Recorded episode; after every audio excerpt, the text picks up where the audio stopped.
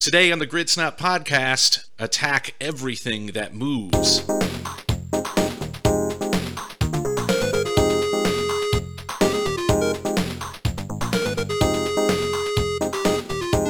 All right, welcome to the Grid Snap Podcast mini episode one. These are shorter conversations, in theory anyway, uh, than the normal podcast that we're doing. And today it's me, Rob Howard, senior world designer. Uh, Kip Carbone is sitting this one out, but he'll be back to talk about Uncharted 4 uh, in our next regular podcast. But I am here today with a good friend of mine, Patrick, who I call Mr. Musou. Uh, what is Musou? If you don't know, that's a genre of game. That's uh, Dynasty Warriors, Samurai Warriors. And I thought to do this podcast because last week on the Nintendo Switch, Fire Emblem Warriors came out and I started to play it. So I wanted to do a mini podcast about that game and talk about uh, kind of what that game's about, what I think of its level design game design. But I wanted someone on the show that actually plays a lot of these. I've played a few of them but not tons. And so I thought it would be cool to have a guest today. So, Patrick, just tell us a little bit about yourself. Well, my name is Patrick. I've played a lot of Musou games. I've played a lot of other games too, but I guess my experience at Musou is highly unusual, so that's why I'm here.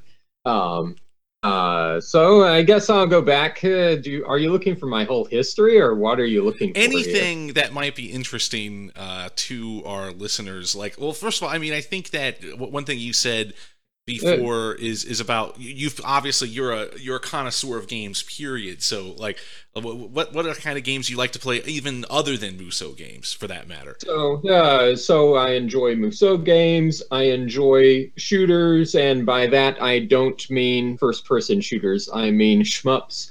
I enjoy that would RPGs, be shoot 'em ups for the audience dungeon. at home sorry, go ahead. I'm sorry. shooters. It's shooters.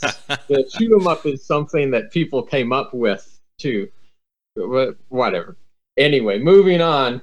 Uh, I enjoy RPGs, especially dungeon crawlers. I'm enjoying the trend that we're seeing lately, especially on the Vita with some of Experience's games, such as Demon Gaze and Stranger of Sword City coming out. I like those quite a bit. Um, fan of 3D action games, uh, Bay, uh, Bayonetta, Nier Automata, my platinum. Those are also my bread and butter. Many different things I play, just not sports games. Yeah, and you know, you might be getting a sense listening to uh, Patrick's kind of list of, of favorite games and, and things he likes to play that uh, a lot of Japanese stuff, and that's one thing I have in common uh, with with Patrick. Although uh, Patrick's played and I'm sure imported many more things uh, than than I have, but uh, you know that is something we we definitely have we definitely have in common. so I thank you for first of all, you're sort of the first there's a couple of firsts here. You're the first guest that we've ever had on on this show, so I, I thank feel so that. honored. And you should be. No, uh, and uh, also thank you for uh, being the first one to do a Skype, or actually we're using Discord, uh, doing a remote uh, interview of this sort or a, a, remote chat. So kind of getting uh, poor Patrick had to sit there where he's from, which is somewhere far off, probably on another planet actually. Uh, I think it was some galaxy that you said you're from. Uh, so. Well, well, well, really, I'm sitting in your basement, so I don't understand why we're doing this over Discord. But that's right. Yes, that's right. You're I know. I know yes. that you wanted to get this up and running, so everyone that's listening in the Bay Area is laughing at the idea of me having a basement. Uh, you know, just right, uh, just actually having that that amount of square footage. But but yeah, like Patrick had to wait, and while I kind of figured out how to actually get this to work.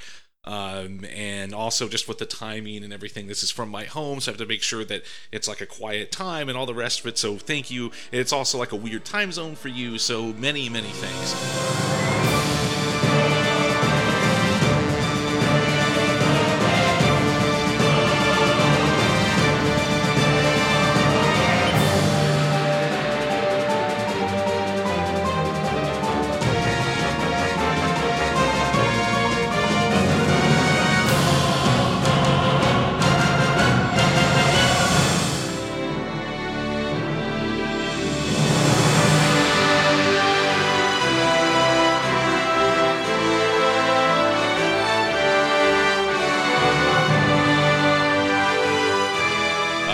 Anyway, get into the topic of, of today's uh, podcast a little bit. Uh, so yeah, Fire Emblem Warriors. So this is a part of a long-running series of Musou games using popular intellectual property that started with Hyrule Warriors on the Nintendo Wii and 3DS. Of course, this is Tecmo Koei, uh, that company uh, that has a long-running history with games like this. Uh, they continued this with Dragon Quest Heroes, and have seen. Uh, I believe that. Correct me if I'm wrong, Patrick, but I think that this has grown the Musou genre. That uh, Hyrule Warriors, uh, Dragon Quest Heroes, and now Fire Emblem, Fire Emblem Warriors has grown uh, the genre, made it maybe a little more well known. Would you say that's true? Oh, uh, especially in the case of Hyrule Warriors, I'm sure that it's made it uh, more well known. Uh, the Wii U didn't exactly have a lot of hot titles at the time. Hyrule Warriors was released at a very opportune month at least for Koei Tecmo, it was very opportune month. It sold more than any other Musou had ever sold in the West. So in terms of exposure to the Western audience, it certainly had a pretty strong influence. Um, in terms of other Musou games, probably not so much. Right, right. So anyway, yeah, continuing on. Uh, so uh, kind of what Fire Emblem Warriors is about specifically, and why I kind of find it interesting is that, uh, and also I found this to be true with uh, Hyrule Warriors as well, is the way they kind of try to pull things from the IPs they're working with. So you know, it's not just a straight Musou game. They'll try to put in uh, elements from the games they're they're kind of pulling from. And in the case of Fire Emblem Warriors, uh, there's the uh, support system. Uh, for those that are familiar with Fire Emblem, the regular Fire Emblem games, there's this idea of of support conversations. Uh, we might sort of lightheartedly refer to them as the this as the uh, dating sim aspect of, of those games, where you have two of your fighters next to each other, and if they do attacks while next to each other, they build kind of affinity towards each other, and then that gives uh, what what are called support conversations, which then in turn give you give you stat buffs basically in combat. And Fire Emblem Warriors implements this, uh, and also it implements uh, certain aspects of leveling up that seem reminiscent of Fire Emblem games. And yeah, so far so good. Having a blast playing it. So um, one thing I wanted to do is go into a little bit too of the history of uh, Musou games. So uh, I'll just say for me my first Musou game isn't really that long ago, although it's funny, you know how when you get older, time goes by. I remember you, Patrick, were the one that I asked, I believe, hey, I want to try these games. Which one should I try? And I believe you recommended uh, Sengoku Basara uh, for the PS3. Uh, I think it was like the third game of that series. I think it might have started on the PSP and got an HD uh, upgrade or something like that. Uh, and that was my introduction uh, to that genre, and I did enjoy it quite a bit. Uh, but you started much earlier, did you not? Oh, absolutely. And uh, before I go into that, though, just something you said that I thought was uh, gave me a funny thought. The whole uh, support aspect in the Fire Emblem games, the dating sim if they actually made a Fire Emblem where you could go on a date in the middle of a battle, I would that would be my favorite series ever. I mean, I'm a Shining Force guy, but if you could actually go on a date in the middle of a, a battle with fires ravaging the countryside around you, I would be there. Yeah, so. no, I, I, have to agree. I think that would be, I think that would be an awesome, uh, awesome addition to the to the series. You know, I'm always, uh, I'm all about like when I play the, the Yakuza games, for instance, which I, I dearly love. There's there's something about the kind of uh, you know, kind of throwing. I want to say throwing caution to the wind, but that's not really the right way right way to say it. It's it's sort of like having these um, kind of kind of strange brew elements. Uh, I'll say uh, in in certain games, especially games from Japan. That I, I just I just adore, and yeah, that that would be pretty awesome. Absolutely. So, to your question, all right. So that's a pretty old tale. So way back in the day, the PS2 was king, and there was this other console called the Xbox. Dun dun dun. Crowned. So I had one of those, and I had a huge backlog of unplayed games. One night, uh, it was more than one night actually. All week I had been sick. I had been having fever dreams about birds pecking my flesh. That sounds like I'm making it up. It's true. I was so miserable. so sick and so miserable. I didn't want to sleep. I randomly grabbed Dynasty Warriors 3 off the shelf. What I didn't know at the time was that this is the kind of game that you can sink a hundred hours into. So that game, and I've come to realize it was one of the better episodes in the whole series, but Dynasty Warriors 3 it had such a profound effect and it kept me from sleeping, which was good. so maybe it's because I was delirious, but the blend of hack 'em up action and missions like rescuing a chum on a burning boat, that really kept me captivated for hours on end. And really, I credit Dynasty Warriors uh, with giving me a good memory from one of the worst weeks of my life. I might not be here today if it hadn't been for Guan Yu.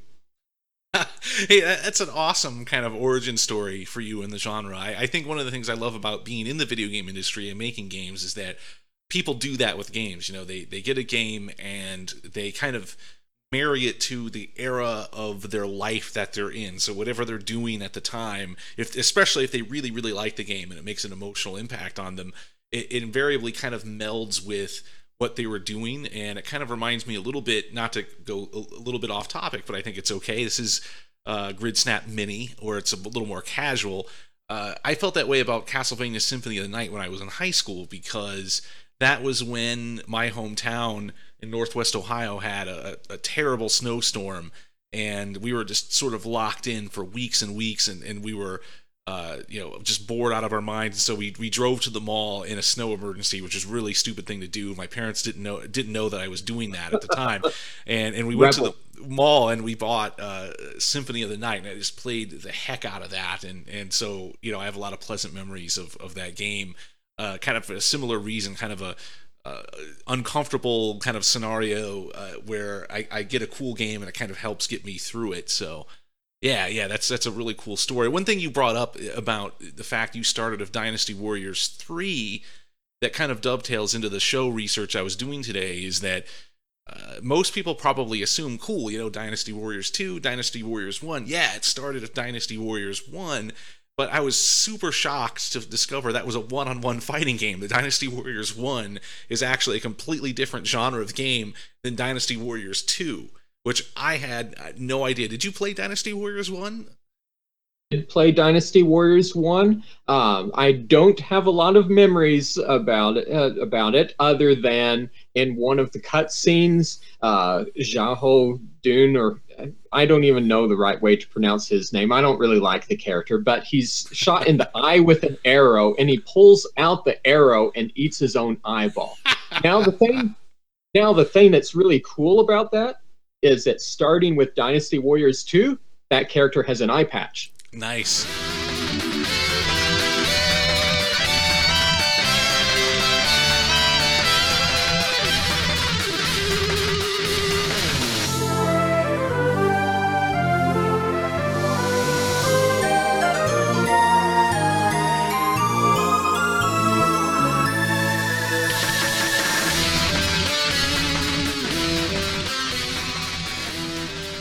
Yeah, just like uh, I guess we're going into spoilers here. Spo- spoilers, but kind of like in uh, Metal Gear Solid Three, the origin of why uh, Big Boss do, know, doesn't have the one eye. Kind of a similar similar thing uh, uh, going on there. But uh, cool. So yeah, so Dynasty Warriors One, not even a Musou game, and really that starts with Dynasty Warriors Two. And from a game design perspective, really what's interesting about that is how it's kind of a outgrowth of brawling game. So you kind of had this idea of kind of the treadmill brawlers where you know you're going from side to side and you know the little icon pops up. Keep going whether it's uh, final fight or streets of rage. And so you eventually get to this point where you could freely move in a three-dimensional environment um, and combine that with the idea of sort of you're super powerful you're mowing down lots and lots of enemies. And uh, one of the things i find interesting about it from a game design level design perspective is that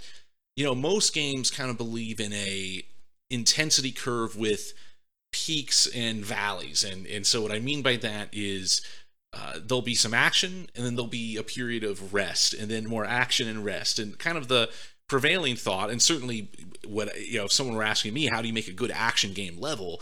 Uh, someone who actually makes action game levels for a living, I would tell you that you wouldn't want all action all the time constantly. It would wear you out. But in Musou games, that's exactly what they do, uh, and they do it with this sort of uh, kind of constant low thrum of tension. Like a lot of times, you're not in danger.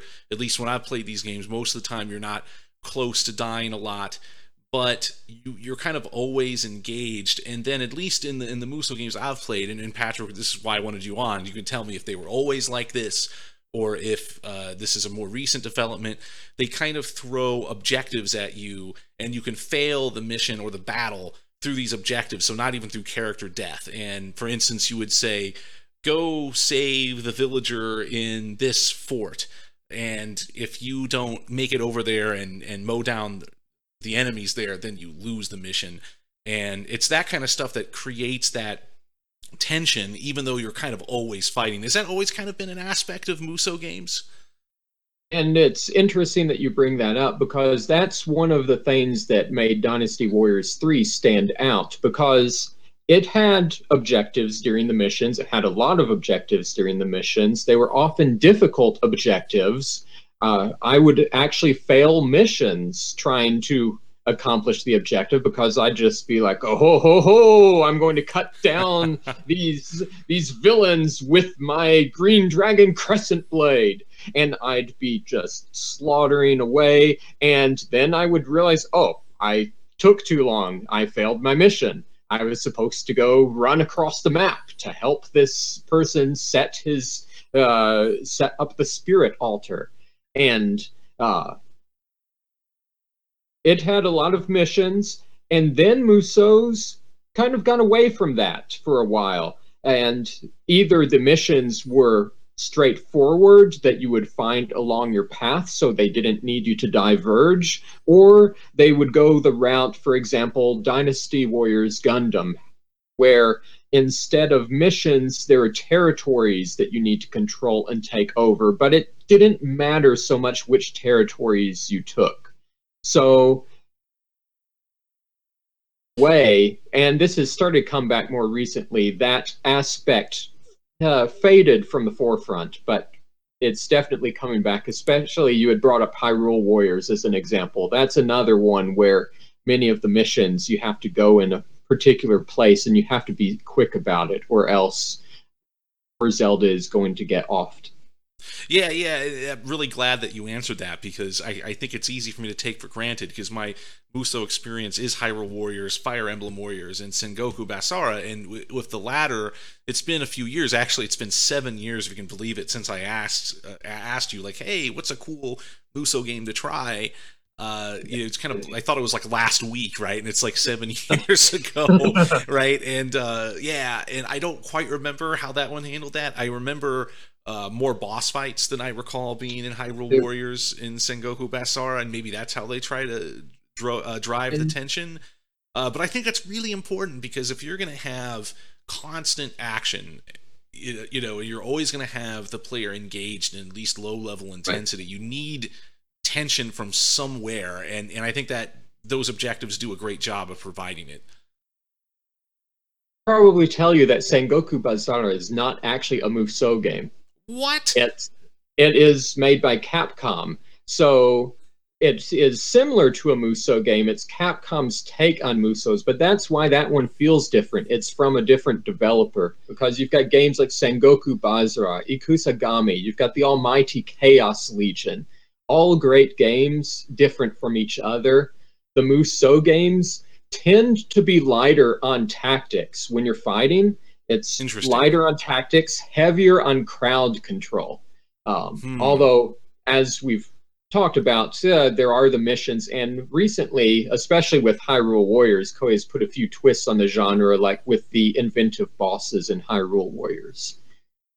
Now that's that's super cool because again, this is why I really wanted to talk to a connoisseur because you know to the layperson and when it comes to th- this genre, that's definitely what I am uh, you know, I'm going to look at Sengoku Basara go, well, yeah, that, that's a Musou game because you're fighting tons and tons of enemies on the screen and and you're sort of doing a lot of the same type of things, but you've pointed out some really interesting differences. Uh, so that's that that's really great. Uh, so what I wanted to do with this is I wanted to ask you uh, some specific questions about uh, Musou games uh, and, and, what you like about them. And so let's get into that. So uh, you've you've probably touched on some of this already, but that's all right. Uh, what exactly kind of attracts you to this genre in particular versus like other right. genres?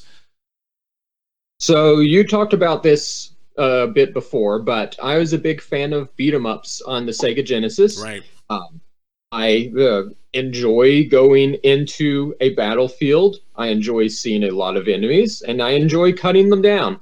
When playing a Musou, there's no question that you're playing a game blade cutting flesh. That's where it's at. What are some of the positive changes? And again, you've touched on this as well, but just to kind of get it concentrated in, in one response. So, uh, what are some positive changes or developments in the Musou genre as a result of Hyrule Warriors and some of the other games that have come out recently?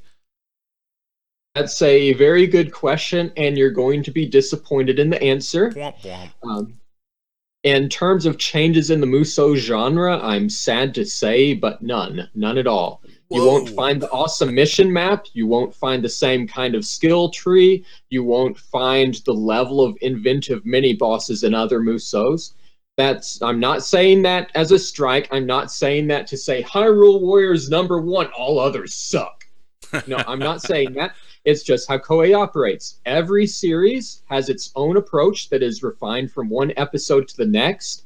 Uh, but from one series of Musou to a different series, the influences aren't blatant enough to say this feature came from that other game. Right. I mean, you could you could say that Fist of the North Star Musou had a skill tree Hyrule Warriors, but it was handled so differently that I wouldn't say it influenced Hyrule Warriors. That's just two different games that have a skill tree. Right, right. If you, yeah, if if you're interested in shared concepts across Musous, though, the one from Hyrule, Hyrule Warriors that stands out the most is the idea of reclaiming territories. This was a prominent feature starting with the first Dynasty Warriors Gundam, and it has been used in a lot of others like One Piece 2 and Warriors All Stars. They each take their own twist on it, uh, but that's a theme that you will see in a lot of the more recent Musous. Personally, I'd say Hyrule Warriors probably handled that concept best because it felt like a battlefield with ebb and flow. The other games that I just mentioned, a lot of them it's just basically like walking into an arena, kill everything there. Aha, you own the territory, move on to the next right, one. Right, right.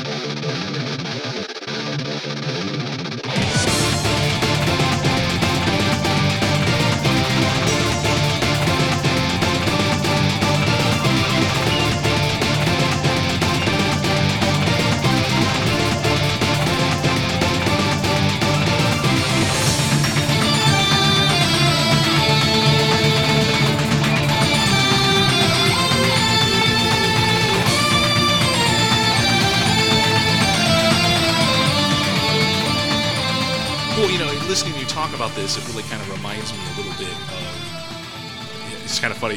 Since I'm at home, I'm just going to say because uh, if you hear sounds, it is one of my cats stepping on boxes, getting to her favorite perch right now.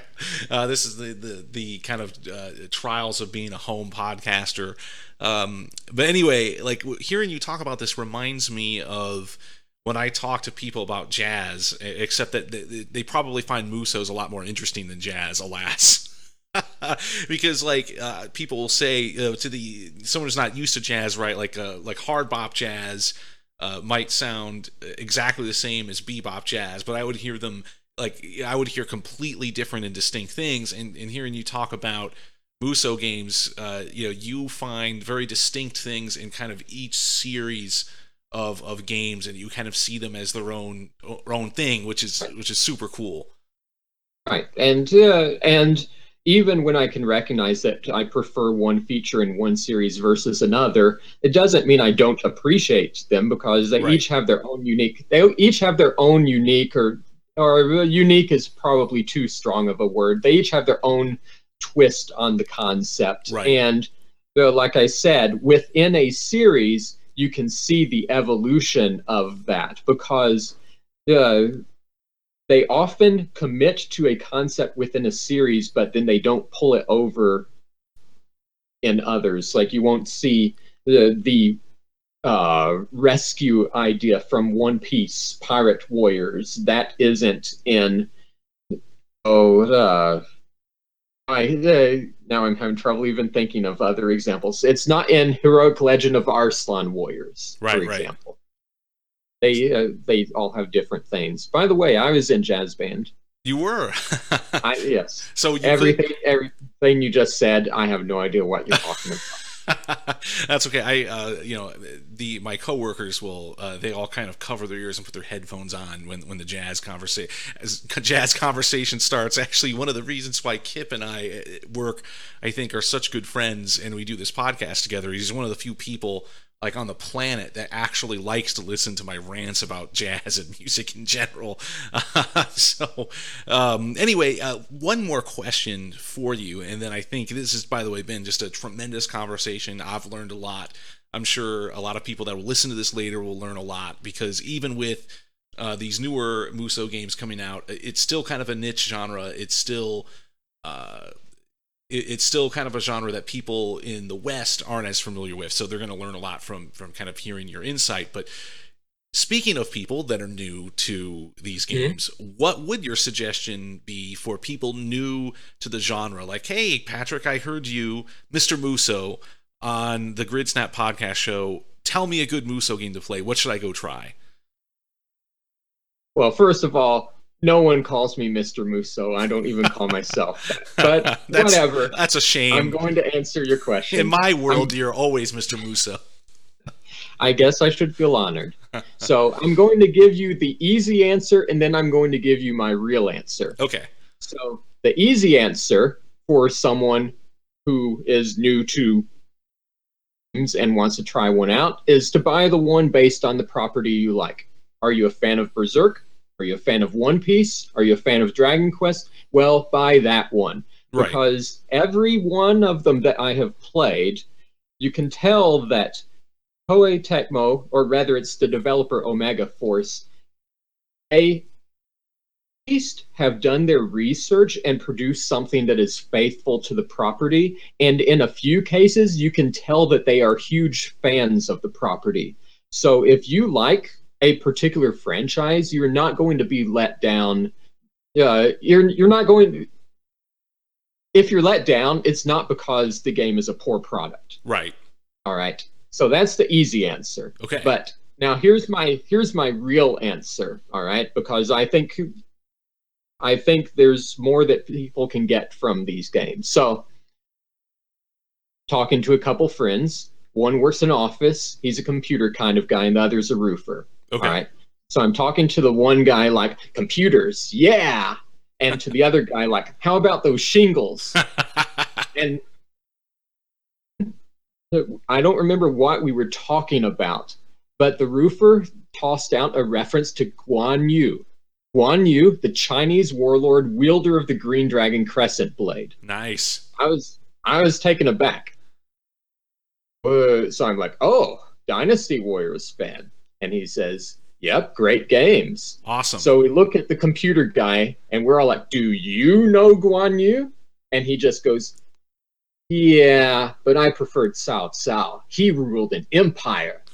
That's great. Uh, so it turns out, though, the roofer had gotten into the novels after playing the games, and then we all took rounds borrowing and reading.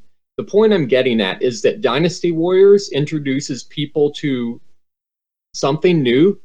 It's a fantastic world, but it's based on real events. I mean, Right. I remember when I played Dynasty Warriors 6. All right. I s- actually skipped 4 and 5. I went back and tried them later, but I went from 3 to 6 and it's a beautiful game by the way maybe not so much now but at the time it was just beautiful how the characters were designed and animated um, sorry that's a tangent but point is dynasty warriors 6 it actually had an encyclopedia that tells you about each character. It tells you when they were born. It tells you what battles they fought and who they married as well as their ultimate end. And let, let me tell you most of these people did not die well. But the point is it's fascinating. And that's why i think people should start with dynasty warriors it's fun it opens eyes to a whole new world yeah a lot of it's fiction but the people are real and their legacy shaped a continent there's much you get from a game when it's a property that you already know and you already have an idea what to expect. Diving into something completely new, that's really what Shin Sangoku Musou was, and it still is for people who haven't tried one. So I would say go for Dynasty Warriors. That's that's a great answer, and actually, it, it reminds me of when I was playing. Even though you've now educated me, and now I know this isn't really a proper Musou game, but when I was playing Sengoku Basara, that really did uh, unlock an interest that I still have in uh, the Sengoku period in Japan, right? Because that game covers that that era. In fact, I think almost all the characters are are pretty much historical uh, people from that from that era. And even though the game itself has fantastical things in it, it does kind of drive you to like look at uh, the the actual history there. And that's really for the first time i think since i think i took an asian civilization class in college. It was really cool but you forget a lot of that. So it really is the first time someone like uh, Nobunaga or Tokugawa Ieyasu or uh, Toyotomi Hideyoshi, those people kind of became real to me uh, through playing games like that. And and actually, there's not, you know, there aren't too many games that I think do that that, that potentially educate you that that way. Yep, that is exactly what I'm talking about. Super cool. Well, uh, Patrick, thank you very much for uh, coming on the show. It was an awesome conversation. I hope you had fun. It has been a delight. I've been a long time listener. right. Yes, long time listener, first time caller, uh, all that, all that stuff. But, um, but yeah. Anyway, let me do the uh, kind of end of show bit. So uh, yeah, thank you everyone for listening. Of course, uh, you can track me down at rohogames.com, R O H O G A M E S.com. And if you look at the blog, you'll see all sorts of articles. There's a documentation thing uh, with with sort of game design documents that you can look at that I've done hopefully things of interest. I'm also Roho Games on Twitter. And of course, even though actually our first episode of the regular podcast is in the can, but it hasn't been posted yet, but I'll still tell you to subscribe and like us on iTunes because I will get around to that as soon as Kip finishes drawing the logo uh, for the uh, show thumbnail. So all that stuff is coming. And again, uh, very soon we're going to be talking about Uncharted 4 in the next episode with Kip. So, uh, so until next time, uh, stay on the grid and keep well hid.